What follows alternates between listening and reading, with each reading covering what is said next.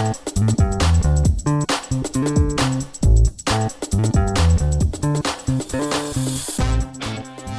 Property Podcast comes to you with thanks to our friends at Trafalgar Square Finance, leading independent specialists in mortgages and all types of property finance. Whether it's buy to let, development, or bridging finance, Trafalgar Square can help you organise your funding for your next property project.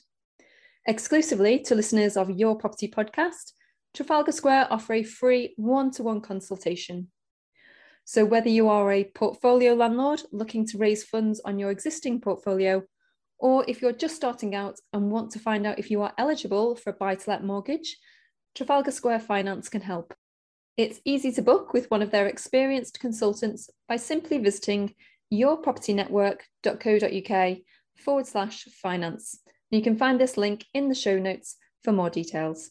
Hello and welcome to Your Property Podcast. My name is Michelle Cairns, and with us today we have got Ant Lyons. Hi Ant, how are you doing? Hey, good morning. Hey there. Good to see you. And today is a, a very special podcast because it's our 100th episode, which is very exciting. So um, we've been going for, for, for a few years now and uh, doing two podcasts every month. And uh, and here we are at number 100. So it's really exciting happy birthday to us. Happy birthday to us.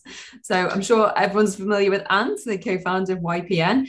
And uh, Ant, we started the magazine like what 12 years ago now? One, one billion years ago, I think it was.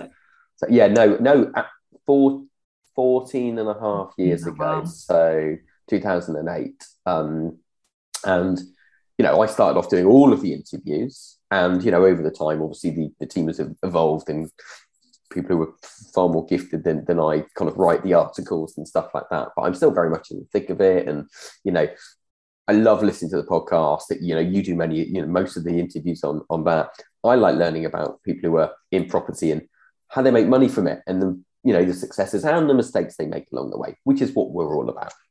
Yeah, absolutely, and just the variety is just incredible. The amount of uh, you know different people in across different industries within the property world, uh, is fascinating. And I know you, like myself, just a lifelong learner. And it's just, you know, you, you never you never know everything. I know it's a bit cliche, but there's always things to be learning all the time, whether it's golden nuggets that you like, the, the little pieces of the puzzle that are missing, or whether it's just, you know, moving with the times and things that keeping your finger on the pulse about what's changing. Um, there's, yeah, it, it's, it's so much to learn. yeah. And, uh, you know, the thing I've, I've used this line, I've 10,000 times over the last sort of 14 years. In that, you know, what we do is it, essentially we're nosy, aren't we? We, we want to learn what someone else does. And, and, and those people are ordinary people achieving quite often extraordinary things in, in, in property. Um, and a, a, proper cliche, but but a cliche because it's true. You know, I think everybody we speak to, they're normal people. M- most of them weren't born with a sort of silver spoon in their mouth. You know, they didn't have bucket loads of money to start with. And today we're kind of turning the tables on the podcast and we thought we might look at, you know, talking to you about kind of because many many people listen to this they might not be familiar or completely familiar with your story so we can recap on that and then talk about some of the lessons that we've learned in the last 100 episodes 100 episodes what, what an achievement so yeah do you want to recap? well, it's you know it's changing all the time, as you know. I've just uh, I've got an eight month old baby, so that's the, the latest addition to the uh, to the family. And um, you know, to go from eight years ago when I started out from my very first meeting, you know, so much has changed, and even you know, just working with the magazine, I, I think uh, the past three years, my you know learning and you know just uh, understanding of everything that's um, to do with property across all different strategies has just grown exponentially it, you know from doing i think there was one week where i did 14 interviews in one week. Um, and people often think i work um, just you know i say work for the magazine uh, and people assume it's kind of writing articles but it's mainly just interviews every um, every week. So it has been absolutely fascinating to just um, to you know just kind of get all those different experiences and get a taste a little insight into different strategies. We were we were talking offline previously weren't we about one of the problems of doing that is that you you talk to all these people and i do the same and you go wow what that person does is really cool i want to do that i'm going to do that you know so whatever you're doing in property at the moment you talk to someone and they're doing really, really high end holiday lets or they're developing new builds to, to, to sell.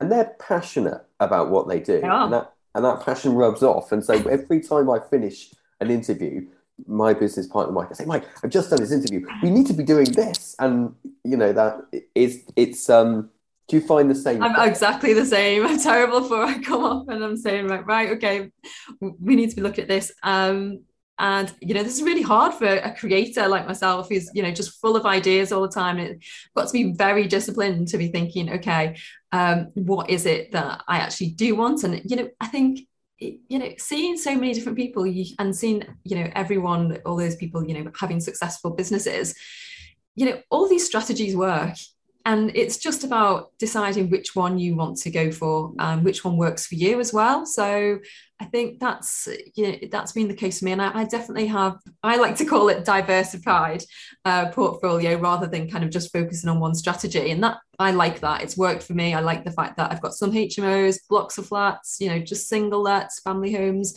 um, single flats or uh, one commercial unit. And I, I like the spread and you know especially you know during covid and things were really uncertain that kind of gave me a lot of peace of mind to know that you know there was uh, some tenants are on LHA some some professionals and just across the board. So um but having gone through all of these different strategies and, um, and, and different ways of purchasing and i think you know one thing for me was always about the creative finance because i never had that you know the the big pot of money to start with um, that i had to be creative from day one. So whether that was rent to rent or working with investors joint ventures um, or uh, purchase lease options those kind of things. So um, for me i've always looked for those creative strategies. And i think even though there is an element of you know the shiny penny also you can just you know it's about um, just collecting tools in the toolbox.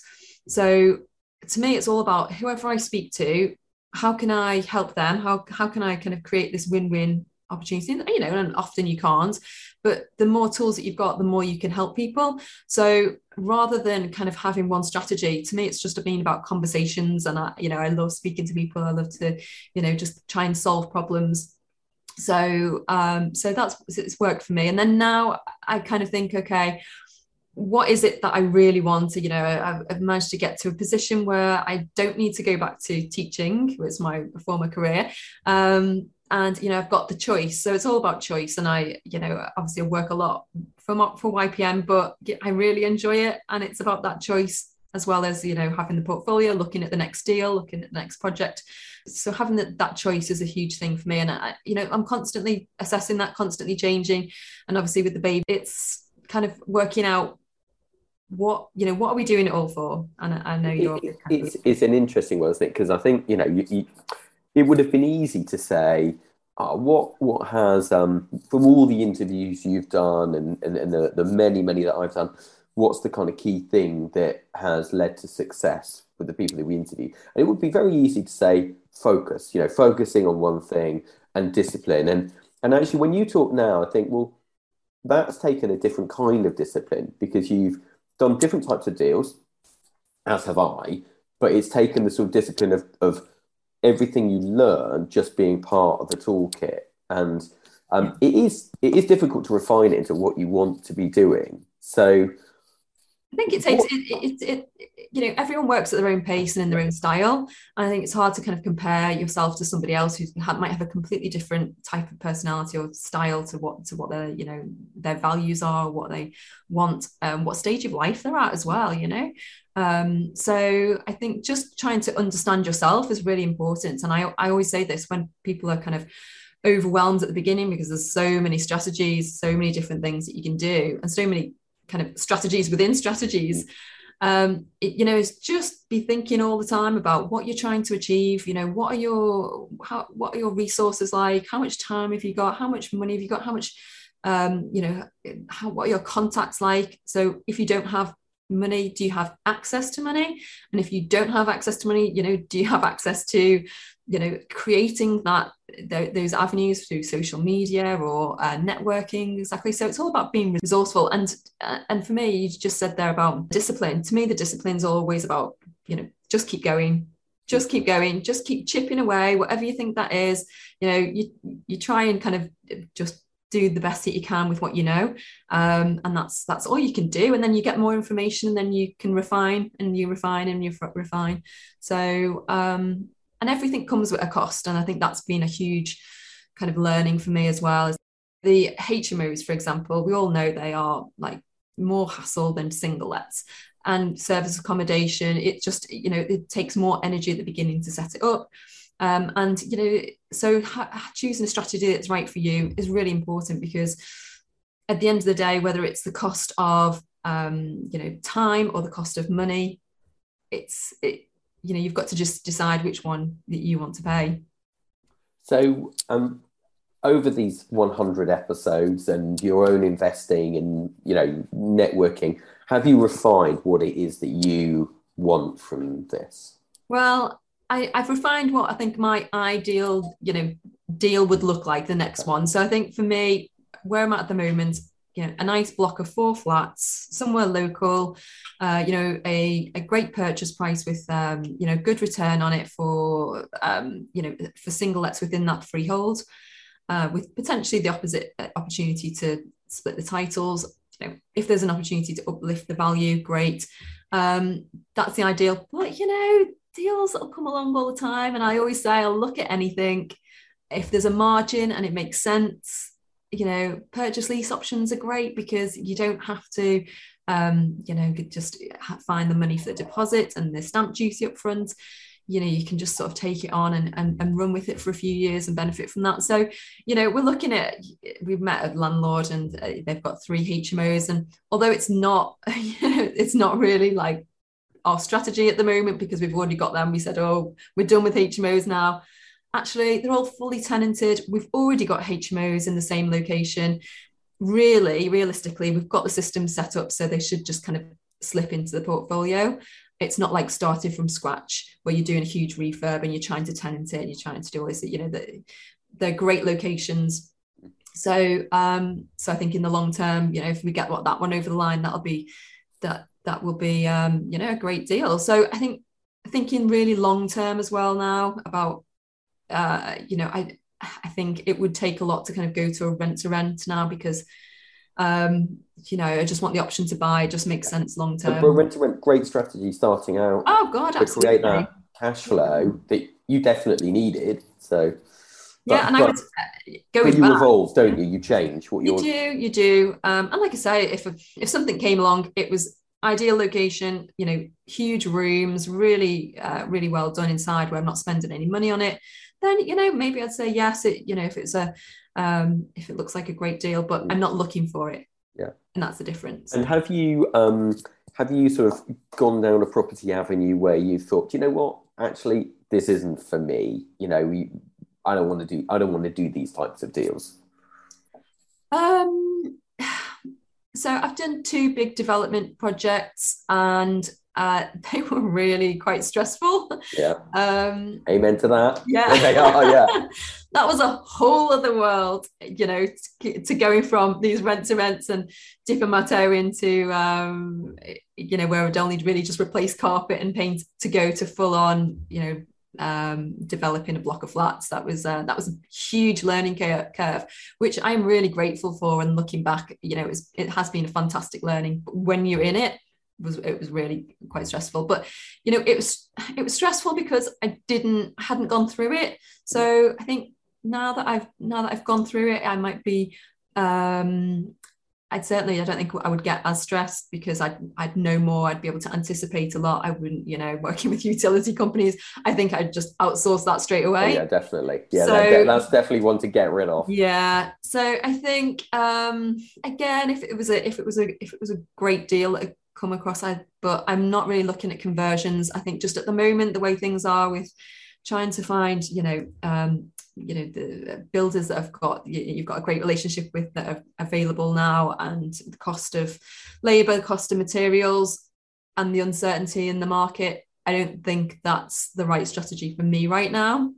Um, so so i think it's all about timing as well and just making sure that you've got the right strategy at the right time Yeah, I, I would echo it. Having done you know a, a, few sort of bigger deals, it's it's a very different environment, and I didn't really like working um, in that way. You know, like sort of standing in the building, talking to the builders about the work that needs to be done, rather than kind of conveying it through architect's drawings and stuff like that. The whole process felt slow and and with very little grip on the costs of them just yeah. disappear you know that budget just disappearing so well on conversions that's the thing and you know people yeah. say well what's the you know um, the cost per square foot square meter yeah. conversions we on conversions you, you just can't do that because you, once you take the you know the bricks off or the you know um, take down the walls you just don't know what's what's lurking below or behind or above. So um, whereas you know new builds are a lot more straightforward in that. So um, I think understanding like seemingly small distinctions like that have really influenced,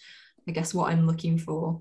Um, so, but you never know. I think, uh, yeah. but you know, just that one that the one I just talked about, the one deal earns more every you know every month than I did in my teaching. Yeah. month. So, you know, looking back, was it worth it? Absolutely. And like I say, I've got a, you know, there's a long term game with um, investors. So, uh, you know, to fast track what I've done, I've worked with investors. So a lot of the money kind of that comes in just goes back to investors as well. And and you know, in the future, I'll be you know uh, buying those investors out um, but I don't think I couldn't have done it without them. So that was that's a huge thing for me as well, working with other people. So so would you have changed anything? You know, if you're going to look back on kind of eight years ago and said, actually, do you know what, Michelle, younger Michelle, you know, don't do that, do this, or or do you think it was necessary to go through everything to get where you are? Yeah, sometimes I look at that because I think you know Oh, especially when I see new people coming in and they're saying, well, how quickly can I get out of my day job? How quickly can I do this? And I'm thinking, well, on the one hand, you know, I've seen people absolutely go for hell for leather six months and they've replaced their income, they're out of the day job and they're off, you know, so uh, it can be done. Um, I took a lot longer, you know, uh, and I guess it was right for me at the time. Otherwise, I would have done something different. But knowing what I know now, I think I would have got a couple more rent to rent. So I started out with the rent to rent. If I'd have got three or four more, then I would have been out of the day job quicker.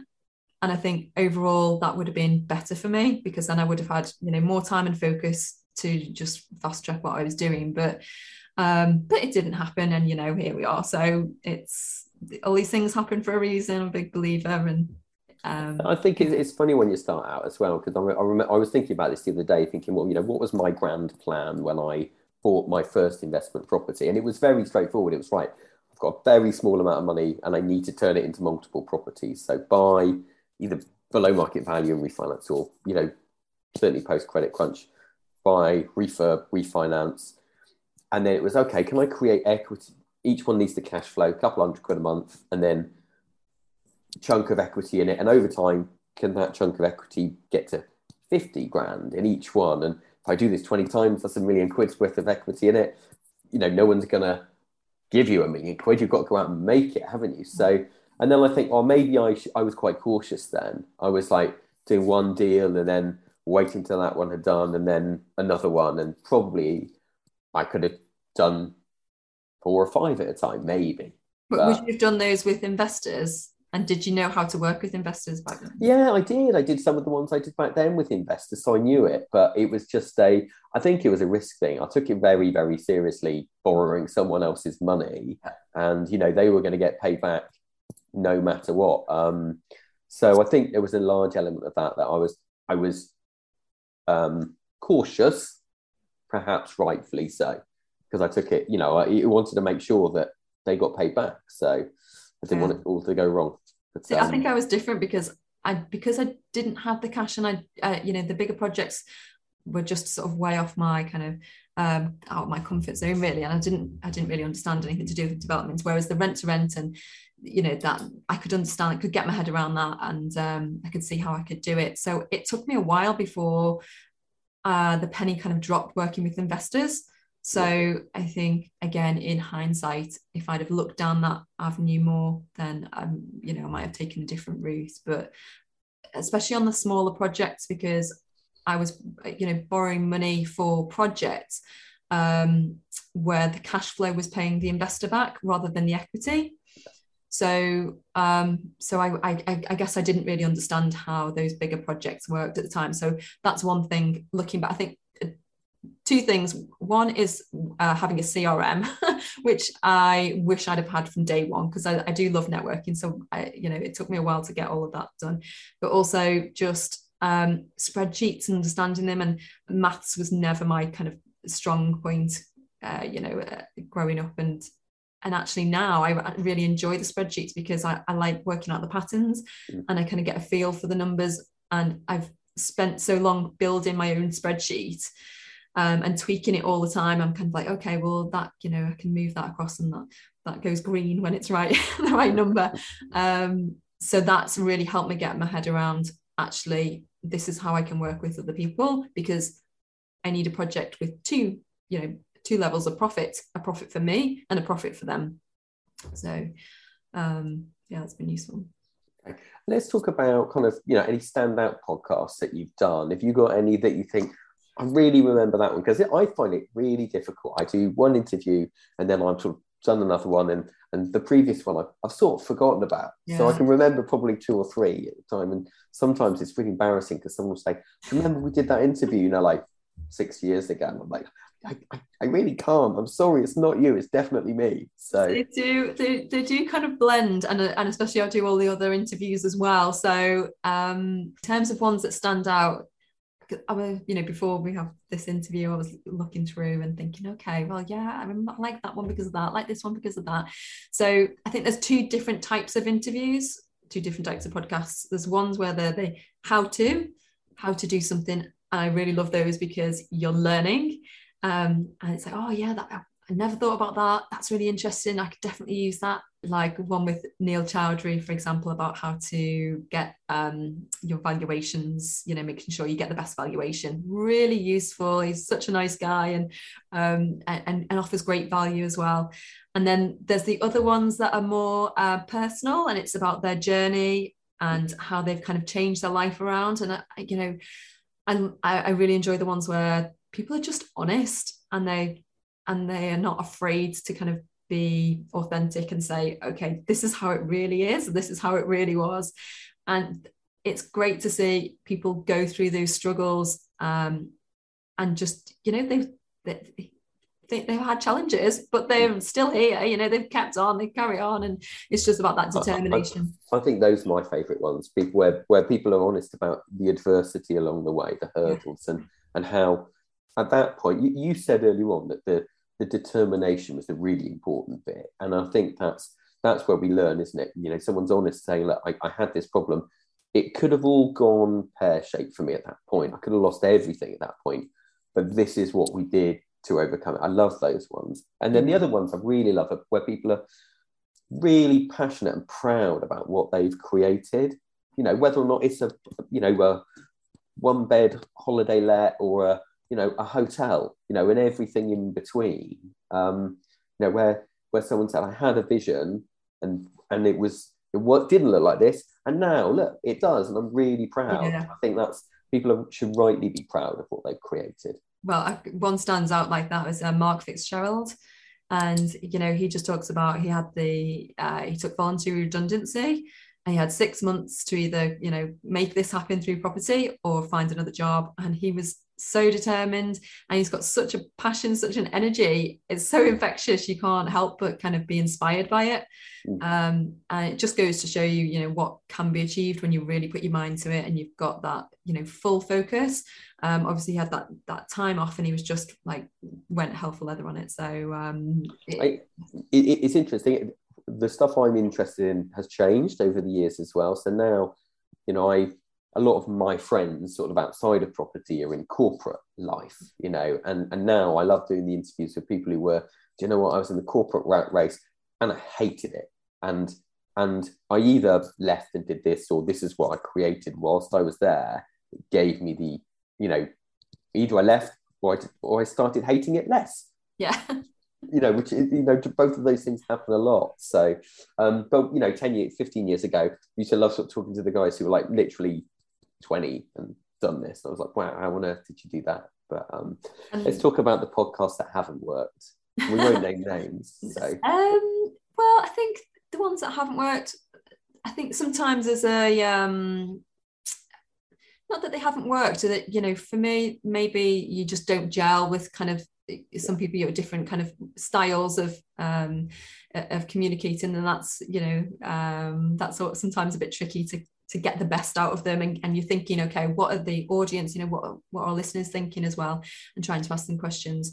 Um, and people for me where people are just so far down the line you know they've got you know hundreds of single, singlets hundreds of you know properties. It is difficult to relate to that. And they've and they've done it all you know in the early days where yeah. you know they've they've got all the equity now and they've um but you know so so so I, I remember asking somebody so what would you kind of say to someone starting out who wants to kind of do this? And I you know reading between the lines it's like well you can't really do that now because i made hay you know years and years ago and now i'm benefiting it from it. So um, but you know who knows what's going to happen in the next 20 30 years of, of people. So it's just all about getting started. And i think it's really hard for people who at the moment who are just exposed to so many different strategies it's very easy to get overwhelmed and just that paralysis by analysis where they just get stuck and think, oh, I don't know, I don't know what area, I don't know what strategy, I don't know this. And I think I'd just say to people, just anything, just anything that looks like it works, just get started, just choose one, even if it's not, you know, perfect.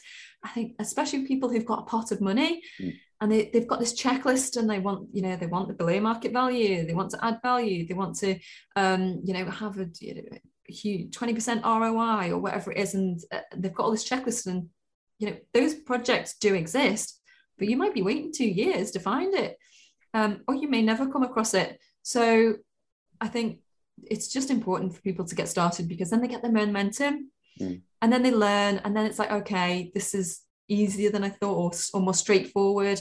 Um, and it's easier to kind of keep going then after that. But I've found sort of in the interviews that I've done where I thought, oh, do you know what? I don't think this has worked. I've normally been sort of one of two two things. Sometimes people will start talking with the sort of corporate hat on, and they'll go, "We we did this," or "We at insert company yeah, name yeah. did this," and I think, well, I don't really want to learn about the brand. I want to learn about you. You know, yeah. I want to learn about your what it was really like for you. And then the other one is sometimes people don't necessarily want to um, admit that things didn't go smoothly all the time. And you know, every developer, every investor I know has made mistakes along the way, and most of them who've been in it a while will be very candid about the things that they perhaps got wrong. And so I don't really like it when people say it always comes in on time and on budget and nothing nothing surprises me and I'm the expert in every property strategy. I think well you no one can know everything, can they say? So it's it's funny, isn't it? Because like, you know, you there are mainstream TV programs that do cover investing in property, whatever. And then and I watch those and I think, yeah, I get it, you know, but they don't scratch the surface. Yeah. They hmm. don't tell you how someone raised the money. They don't tell you the building works involved or what went over budget or you know the challenges of not getting finance and yeah. how to overcome that. You you learn one percent of what the deal was really like. And I think with our job is to say, well, if I'm going to do this project, if I was doing this project t- today, I'm going to ask you everything about it because I don't want to make the mistakes that you would have definitely yeah. made along the way or, or what went wrong. Well, I hope people kind of appreciate that's that's what I enjoy doing. I like asking those difficult questions, and when people, I can see them skirting around something, you know, nine times out of ten, I'll just go in and say, so how much did that cost you? Or so the finance you know when did that you know that that didn't work? Why didn't it work? You know what did you learn from that? And i think that's so important because there's no point in us just giving like you know the kind of glossy highlights of things. People want to know like what it's really like you know. I would say it's. I would say to Anna, this is why I don't get invited back to like dinner parties and stuff because you know, like, yeah, well, how much money did you make on that? You know, and you know, or how much have you lost on that? And you know, in yeah. real life, people are not used to discussing it in that way. They're not, are they? they, they, they get very uncomfortable. Yeah, and, and also when you even when you offer it and, and you can see them kind of tentatively, the first question is always, "Well, how many properties have you got?" Um, and yeah. And you know, when you start talking about the numbers, and then they're and they're like, oh yeah, well, we you know we earn kind of yeah we're, we're comfortable, but they'll never kind of share their Yeah. their numbers. But you know, it's fine, and I just think, well, you know, I'm very kind of open about you know the, the if anyone asks i say okay well you know i've got a project and it earns 700 pounds every month and every month that all that money you know, we'll take off for maintenance and all the rest of it, uh, voids, but that money just goes back to the investor. So for five years, that project, I'm not taking any of the cash. So even though it's part of my portfolio, I own it, you know, it's a long term investment. And I've worked really hard to get to this point. So I'm, it, you know, it, you kind of got to balance it because I think people have a perception sometimes that you know especially if you, you're quite active on social media and magazine that you know you've you, you're at a certain point or you've got a certain kind of um you know lifestyle and things and it's just well sometimes it's a long-term game I wanted to talk about the lifestyle side of things because definitely starting out, it's a hustle, isn't it? You know, Oh, like God, yeah. lots of lots of deals. You know, any businesses. Let's be honest, any business starting out is going to be a lot of work for initially not that much return initially, but you know it grows over the time. So over you know over the eight years you've been in it, you, obviously you've got Matty now. yeah You know, you've got Rich. You know, like you got a family. Um, do you successfully juggle the the work life balance? And you know Mm. what what uh, when you're not working, what does that look like? Yeah. Um, so we were talking about this the other day and look and um this this deal with the three HMOs and like why we were going to look at it and you know should we look at it and you know all the rest of it. And some and we realized that actually we love the hustle. We do, you know, we enjoy the negotiation. We enjoy kind of um, just doing that deal and and having those conversations and structuring, you know, um, all the finance behind it and everything. So, in terms of lifestyle now um obviously in the run up to having the baby you know i was just trying to kind of systemize as much as possible. Uh, we didn't take on any any projects beforehand so last part of last year and it was all about uh, you know getting the virtual assistants uh, up and running in the team and and any kind of processes in place that we could. Um and it's kind it's it's a, it definitely feels very chaotic and obviously i you know the benefits of working in property and working for yourself is the flexibility. Um, I haven't had nine months off. Uh, I probably had about nine days off at the beginning. That's what it felt like. I was literally, you know, you still need to answer questions. Let's be clear, there's absolutely no way I could just be sitting in baby groups all day long, singing nursery rhymes, and you know, old MacDonald had a farm going around in my head all day. That's just not me. And um, I'm always looking for ways of of trying to just keep keep my mind going, you know, learning and just, uh, uh, yeah. So I think in terms of lifestyle, other mums might have had nine months off, but then they'd be going back to work. So I don't have that transition. I'm not going to be kind of going back to work three days um, and missing out on that time. So it's more, it's all very flexible and hopefully, you know, the long term plan, yeah, I'll be able to pick him up from school and um, and we'll be able to take more more breaks and just I don't know. We're, we- you know, in terms of lifestyle, we're not, you, know, we haven't got fancy cars or anything like that. We we live in a nice location and and we're we're happy with that. But um, a lot of it is about that kind of long term wealth and the financial freedom, the choice, the choice to do things. So I think that's a big element in what we do. Okay, I couldn't agree more. I think you know having the flexibility to. I know yesterday we're recording this. It's some of the one of the hottest days of the year, maybe. And you know, my, the kids, my kids are uh, a little older. They're twelve, and we, you know, we I finished work at midday, and we went paddleboarding with their friends and stuff. And you think actually, if I was in corporate life in an office, that's probably not an option, Yeah. really. So, you know, that that's what it means. And the flip side of that is you kind of work hard and condense the work into shorter time. So, okay, so what next on the podcast? So we were going to say, do you have a, a fantasy guest on the podcast? If you could interview anybody, who would it be? Um, yeah, so a while ago I was thinking, okay, let's kind of think a bit bigger. And uh, I just read the Never Split the Difference by Chris Voss. And I thought, I'm just going to try. I'm just going to email them and see. Um, and he was unavailable. To be honest, I think I could have pushed for it, um, but they offered me Brandon Voss, who was Chris's son, and I actually loved that podcast. Um, and I'm still after kind of the Kim Kiyosaki's of the world as well, because I think Robert Kiyosaki, yeah. he would be fascinating. He would be really interesting, very, uh, very direct, I imagine. Um, don't know. I just like real people, you know. yeah, do you know what? I like real people as well. Yeah. Um, you know, it would be easy to sort of come up with a you know name of billionaire developers, but the reality is is that I'm not really interested in what they're doing. I want to know someone who's. I think, uh, like a lot of us, we want to know someone who's maybe a bit like us. I, I think we could do. You said earlier on one of the things, the type of podcast you like to do as well is the kind of very practical advice, and I think mm-hmm. you know having more of that going forward as well. So I know uh, little things about you know that I've just done over the years, which I just know now, which maybe I didn't know before was I've got quite a lot of mortgages with um, TMW. So as they come to the end of their kind of fixed rate, I could just go online and under a minute select the new product. Um, you know, I don't have to go through a broker. You know, it's all done online.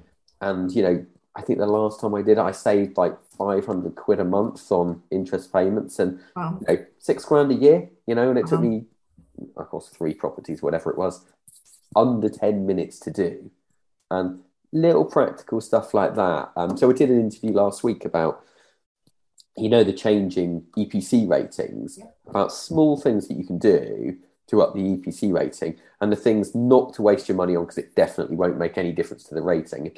And I was like, oh, that's quite cool, actually. You know, like it, it doesn't need to be a 20 grand spend on this building. So, yeah, yeah, that's interesting you say that actually, because I'm listening to another podcast at the moment and, and, and this person's got a few interviews.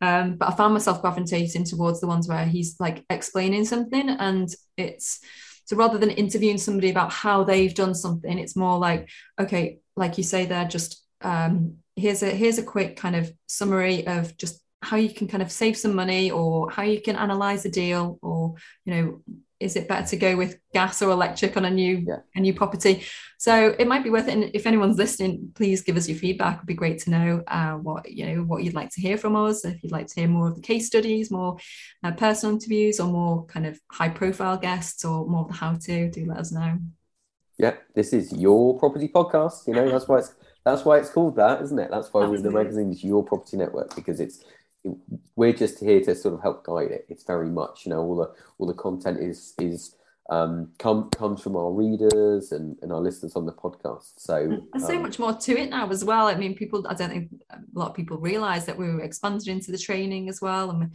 you know, we've got our serviced accommodation training, we've got our property development training as well, and, and more to come. So it's not just the magazine. We've got the, you know, the app now, which is which is fantastic, and people can listen to all of the, the interviews uh, for the articles as well as reading them. So and a lot of people, you know, they'll be listening to this on the commute to work um, or while they're ironing or whatever. yeah. I always think one of the sort of saddest things is, and you've probably seen this from going to networking events, is people turn up at one networking event and they're full of enthusiasm and they're definitely going to do it. And then life gets in the way. And and you never see that person again or you never hear from them and you think um I can understand it. Life is life does get in the way, but that discipline, and we keep coming back to it. Really, that discipline, the sort of determination, is is definitely what makes the difference. Yeah, you've got to have that kind of drive as well. You know, there's no point in having discipline if you've got that you haven't got the drive to do it and you're too kind of comfortable in the day job. You've got to figure out how to make it work. It works. Your job is just to figure out how you know how you can do it. So, I mean, what do you think, Ant, about people who've lasted, you know, the test of time, just uh, because obviously people dropping off all the time, but those people yeah. who you've seen 10 years plus, they're still going strong. Um, what makes the difference between those people? I think initially you you hit the nail on the head just now. Just now that initially, probably people a lot of people need some degree of discomfort because if you're making plenty of money in the day job and you're fairly happy in it, where's the motivation to really make this work? And so I think there's that initially. Um, and then I, I, know I heard this thing a few years ago. If you, um, I'm going to forget the guy's name now, um, but he he presents this show called Dirty Jobs, yeah, and it's about people who do the jobs in America that you know are not particularly glamorous. Right, okay. And he said no one wakes up one morning wanting to, you know, um, empty septic tanks for a living. Yeah. No one wants that. But he said, you know, you get into it, and then you kind of, you know, you've got one truck, and then you've got eight trucks a few years later on, and you've built this thing, and you've got the desire to succeed, and you enjoy the business. You know, the initial job was probably not that pleasant probably like most property deals to start with. but you know, you, I think that getting a passion for the business and also maybe not letting it become 24 7 you know having a bit downtime and doing other stuff is very easy to burn out and get fed up with it and walk off you know i think so um so the people who sort of stood the test of time that i've known for nearly 20 years now i think probably grew to love you know initially had to make it work yeah. um, and then grew to love the business yeah. and concentrate on the things that they really enjoyed and were good at and got other people to, I'm, I'm terrible at managing properties myself i hate it um, you know I'm, I'm, probably like you i'm a creator organizing for gas safety certificates oh, and that that that's not me you know no.